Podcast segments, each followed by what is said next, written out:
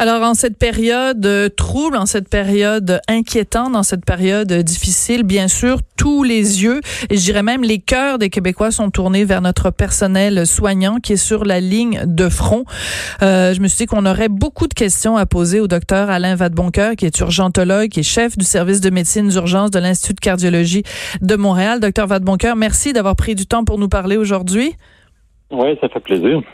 Écoutez, euh, je vous suis sur Twitter et euh, il n'y a pas tellement longtemps, vous avez euh, retweeté une nouvelle et qui est d'une très grande tristesse et je pense que c'est important d'en parler et d'être lucide. Un médecin urgentologue est décédé aux États-Unis du coronavirus. ça, ça fait fort. C'est dur à prendre comme nouvelle. Oui, ben c'est sûr, hein, c'est nos euh, nos collègues. En fait, tout le monde est, est, inquiet évidemment de tout ce qui se passe. Quand on voit des, des gens de la même discipline, évidemment, ça devient comme un, peu plus concret. Euh, ces possibilités-là. On sait qu'il y a quand même euh, en Italie, ça, ça a fait ses fort aussi. Là. Je pense que c'est 6 000 personnes du réseau qui ont été malades, 51 médecins décédés. C'est des chiffres qui sont bon, c'est des chiffres, mais c'est des personnes. Quand, quand on voit ça, évidemment, ça, ça étourdit un petit peu, on peut dire. Oui, c'est étourdissant. Ce qui est étourdissant aussi, docteur Vadeboncoeur, c'est l'enjeu crucial en ce moment qui est celui des équipements. Euh, quand on voit, par exemple, des équipements euh, médicaux qui euh, devaient euh, être euh, destinés ici à notre personnel soignant au Québec et qui a été redistribué vers les États-Unis sans qu'on comprenne vraiment pourquoi. L'exemple aussi de la France, du personnel médical, du voyons de l'équipement médical qui devait aller pour le personnel soignant et qui a été redirigé vers les États-Unis. Ça, est-ce que c'est ce qui vous inquiète le plus en ce moment? Ben, c'est clair que la question du, matériel, c'est une des deux, trois grandes questions de toute cette histoire-là. Euh, quand on voit que les réserves sont relativement légères pour des, outils qui sont euh, ben, c'est ça qui garde les gens en sécurité dans certaines circonstances. C'est clair, c'est rough. Euh, on voit aussi quand tu vois des, des détournements de marchandises comme ça, ben tu vois que on a beau avoir euh, une grande solidarité autour de ces questions-là. Euh, les États, en tout cas, de, continuent de faire dans, leur intérêt. Et euh, ouais, c'est pas c'est pas des nouvelles évidentes non plus, parce que ça, prend ce, matériel pour pouvoir travailler correctement euh, auprès des patients. Mais est-ce que bon, c'est sûr que l'heure n'est pas au bilan pour l'instant, l'heure est à est à l'action et il faut agir vite dans l'urgence. Mais est-ce qu'il n'y a pas quand même un pincement au cœur en se disant on n'était pas suffisamment préparé? Pourtant, on voyait la vague, on voyait le tsunami s'en venir et on n'avait pas déjà prévu euh, suffisamment d'équipements. Est-ce que ça, ça crée pas quand même une certaine colère dans le réseau de la santé? Oui, euh, je ne sais pas jusqu'à quel point euh, l'ampleur de cette vague-là était prévisible. Il y a des plans d'urgence, il y a des réserves. Là, on voit que parce que j'ai l'impression que c'est l'ampleur mondiale moi, de, de, cette crise-là qui fait que, dans le fond, tout le monde en ce moment dans le monde cherche la même chose, hein, des, mm-hmm. des outils de protection, des respirateurs. Et ce qu'on comprend, c'est que dans le fond, euh, quand c'est une crise localisée, euh, ben, tu peux avoir des, euh, des fournisseurs qui sont capables. Quand les fournisseurs eux-mêmes sont affectés, puis que tout le monde court après la même chose, probablement que ce qu'on constate, c'est que dans le monde, les réserves n'étaient pas si grandes que ça. Donc, c'est des réflexions qui sont d'un niveau très, très différent de ce qu'on voit d'habitude. Euh, mais c'est clair que, bon, euh, quand tu quand tu entends le premier ministre dire que les euh, bon, on va probablement en avoir assez pour la semaine, ça c'est correct, mais après ça, c'est un peu flou, mais on sait que ça va durer plus longtemps que ça. Mais bon, ça aide pas à être relax devant cette, euh, euh, cette, crise-là.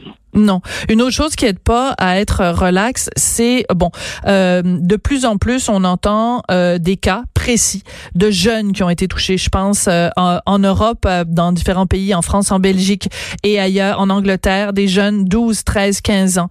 tout récemment, je pense c'était hier aux États-Unis, un bébé de quelques semaines décédé du coronavirus. Est-ce qu'on devrait euh, s'inquiéter de ça? Est-ce que le message passe suffisamment? Parce que c'est pas la même chose euh, quand on dit un virus qui il faut protéger les personnes âgées. 12 ans, 13 ans, 15 ans, quelques semaines, c'est autre chose, là. C'est une, autre sorte de bibite, là. Oui, ben en fait, mais ça, il faut, il faut en même temps, il faut s'y attendre. Quand on dit que les jeunes sont protégés, ben c'est toujours relatif quand tu es rendu à des dizaines de milliers de morts, c'est sûr que dans ce groupe-là, il va y en avoir des jeunes aussi. Euh, même si, effectivement, c'est bien plus risqué pour les gens qui sont âgés ou les, grands malades. Fait que, ça, oui, c'est sûr que chaque fois que ça sort, c'est dur à lire. J'espère que ça, ça, ça, achève de conscientiser ceux qui ne sont pas encore. Mais c'est pas si surprenant que ça. la grippe tue aussi des jeunes. Les, le H1N1 en, 2009, mm-hmm. il y avait beaucoup de beaucoup de jeunes qui étaient qui étaient affectés, même si dans l'ensemble c'était pas si mal. Fait que oui, ces, ces grandes infections-là tuent, euh, tuent les jeunes aussi. Il n'y a pas de doute là-dessus. Oui. Puis quand on regarde les chiffres pour euh, Montréal, qui pour l'instant est vraiment euh, la ville la plus touchée de, de, la province, il y a les, les, les, moins de 50 ans sont les plus touchés. Et plus précisément, si on regarde les gens de 20 à 39 ans, ils représentent 36 des infectés. Est-ce que les gens euh, sont inconscients? Est-ce que euh, les gens respectent suffisamment les, les, consignes? Est-ce qu'il y a euh, une inquiétude à avoir de ce côté-là? Ben, écoute, euh, c'est sûr que le, on dit que les jeunes ne sont pas touchés. C'est surtout pour la mortalité, parce qu'on sait que les jeunes sont sont des vecteurs. Hein. C'est ça le, un, des paradoxes, c'est que les jeunes vont s'en sortir assez bien en général, mais ils vont transporter le virus, puis ils vont être aussi contagieux que n'importe qui. Le problème, effectivement, c'est que les jeunes ont peut-être encore plus de capacité de transmettre s'ils agissent comme des jeunes c'est-à-dire euh, faire euh, se regrouper. On a vu des parcs, là, euh, mhm. on a vu des, sorties comme ça. Fait que c'est sûr que c'est plus le comportement à ce moment-là qui devient un problème. mais les jeunes, on le sait, les, partout dans le monde, ils sont infectés aussi. Et ils deviennent des vecteurs par leur mobilité, par leur relation. Ils vont voir leurs grands-parents, ils vont voir. Et là, évidemment, dans ce contexte ici, c'est assez embêtant. Surtout que, effectivement, chez un jeune, ben, ça peut ça peut passer un peu inaperçu cette infection-là. Euh, peu symptomatique, ça peut passer pour un rhume. Et donc, euh, même si la personne n'est pas en danger elle-même, ça ne l'empêche pas de le transmettre. Ça, c'est une grande leçon aussi à tirer. Là. Ouais. mais évidemment, quand tu es jeune, tu es peut-être moins conscient de ça. Là. Ouais. Mais docteur Vadeboncoeur, les, les messages sont clairs, les messages sont répétés, sont martelés euh, tous les jours à 13 heures par le premier ministre, le directeur, euh, directeur de la santé publique, la ministre de la santé. Euh, il y a des, des, des mises en garde partout, tout le temps.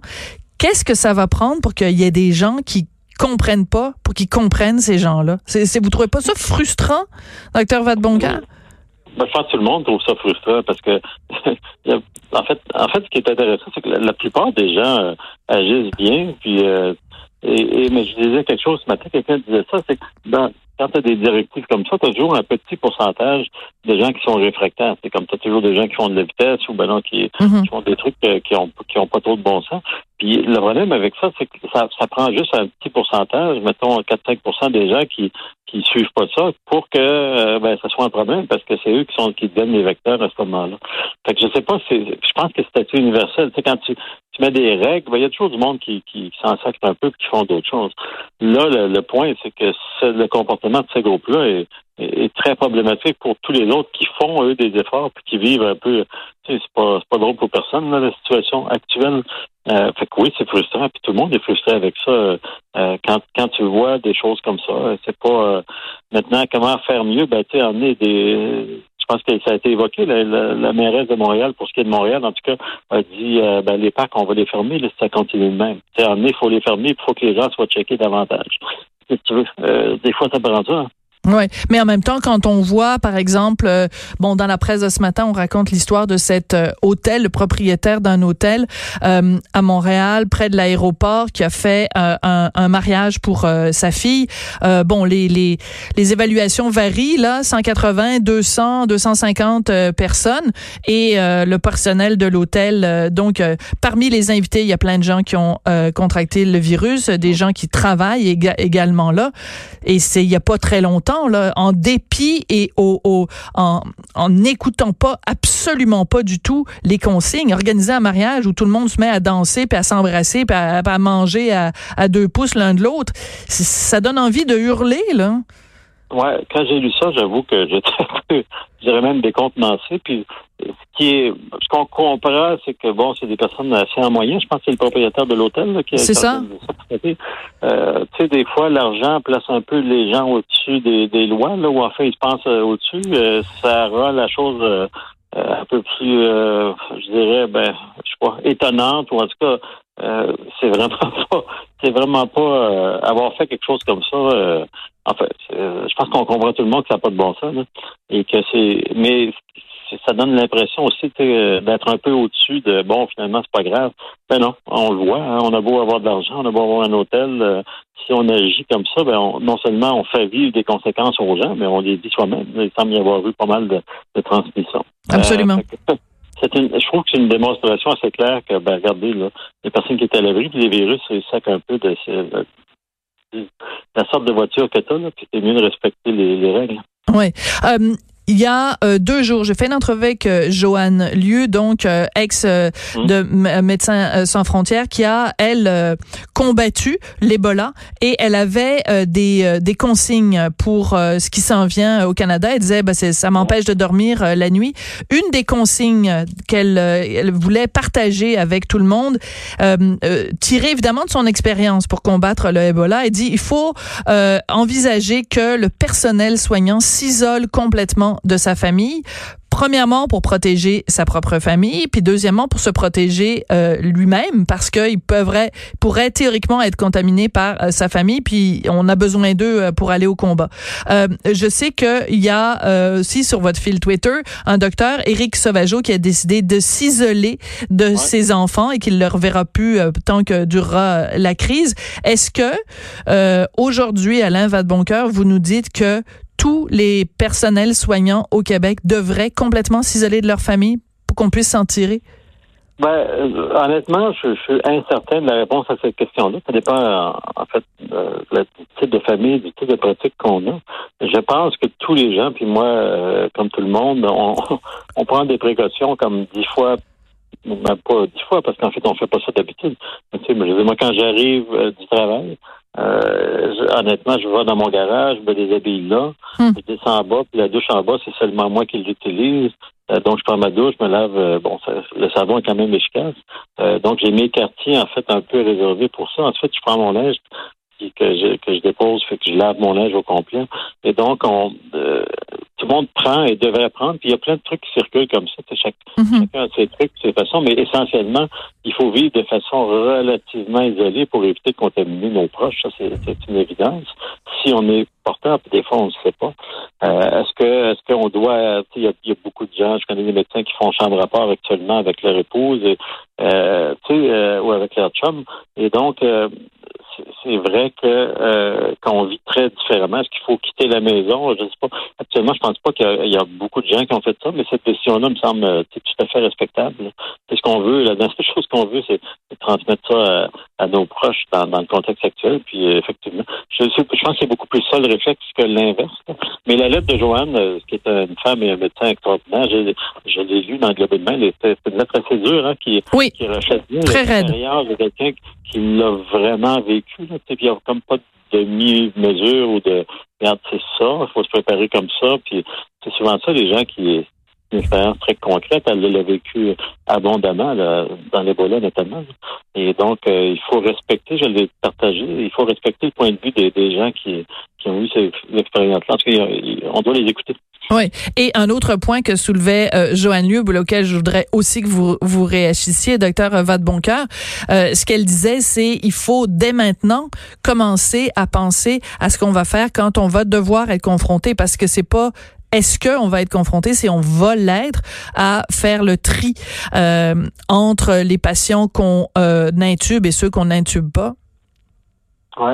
Ben ça, écoute, ça a été vécu dans plusieurs endroits dans le monde qui pensaient probablement jamais euh, vivre ça. C'est vécu, ça a été vécu en Italie, en Lombardie, en Alsace et à New York. Ben, on est pas mal là-dedans ou pas loin. C'est clair que quand ça se met à monter, à rentrer, les reçus, il n'y a aucun système de santé qui a les ressources infinies là, pour faire face à des vagues de concentration de cas. Donc, c'est ça le gros défi, en fait, de, cette épidémie-là. quand, on va se retrouver euh, avec des décisions comme ça, c'est des décisions auxquelles on n'est pas du tout habitué dans notre système. C'est intéressant parce que tu sais, on se plaint souvent, on se plaint comme à l'année de notre système de santé, mais en général, on dit toujours que les gens les plus malades, ben, ils reçoivent de très bons soins, puis qu'on a les ressources pour eux. Euh, tu sais, il y a de la congestion, il y a de la santé, comme ça, mais c'est rare quand tu retrouves dans une situation où tu ne peux pas traiter quelqu'un euh, avec des outils dont on dispose couramment. C'est certain que ce genre de décision-là, c'est complètement dehors du champ, si je parle des médecins, du champ de réflexion des médecins habituellement. Et euh, les médecins qui, ont eu à prendre cette décision-là, il l'a dit, c'est des choix qui sont tellement inhabituels. On sait qu'il y a une réflexion au Québec là-dessus pour guider un peu ça, euh, comment ces décisions-là peuvent se prendre? On n'a pas vu encore les résultats de ça, mais c'est sûr que c'est des euh, quand ça va arriver ou si ça va arriver, à quel point ça va bouleverser beaucoup de beaucoup de gens, autant les médecins que, que, que tout le monde. Absolument mais on s'en va vers ça. C'est assez clair. Docteur Vadeboncoeur, merci beaucoup d'avoir pris du temps euh, pour euh, nous parler. Puis euh, ben bon courage à vous et à tous ceux qui sont sur la ligne de, de front. Merci merci d'être là pour nous. Ça fait plaisir. Au revoir. Docteur Alain Vadeboncoeur, qui est urgentologue et chef du service des médecins d'urgence à l'Institut de cardiologie de Montréal. Manquez pas ça. Après la pause, on va parler avec le docteur Gabriel Giroir. Il est microbiologiste euh, à Moncton, au Nouveau-Brunswick. Le Nouveau-Brunswick est la première province canadienne qui va organiser l'utilisation de la chloroquine pour traiter les patients qui ont la COVID-19. Manquez pas ça, surtout après la pause.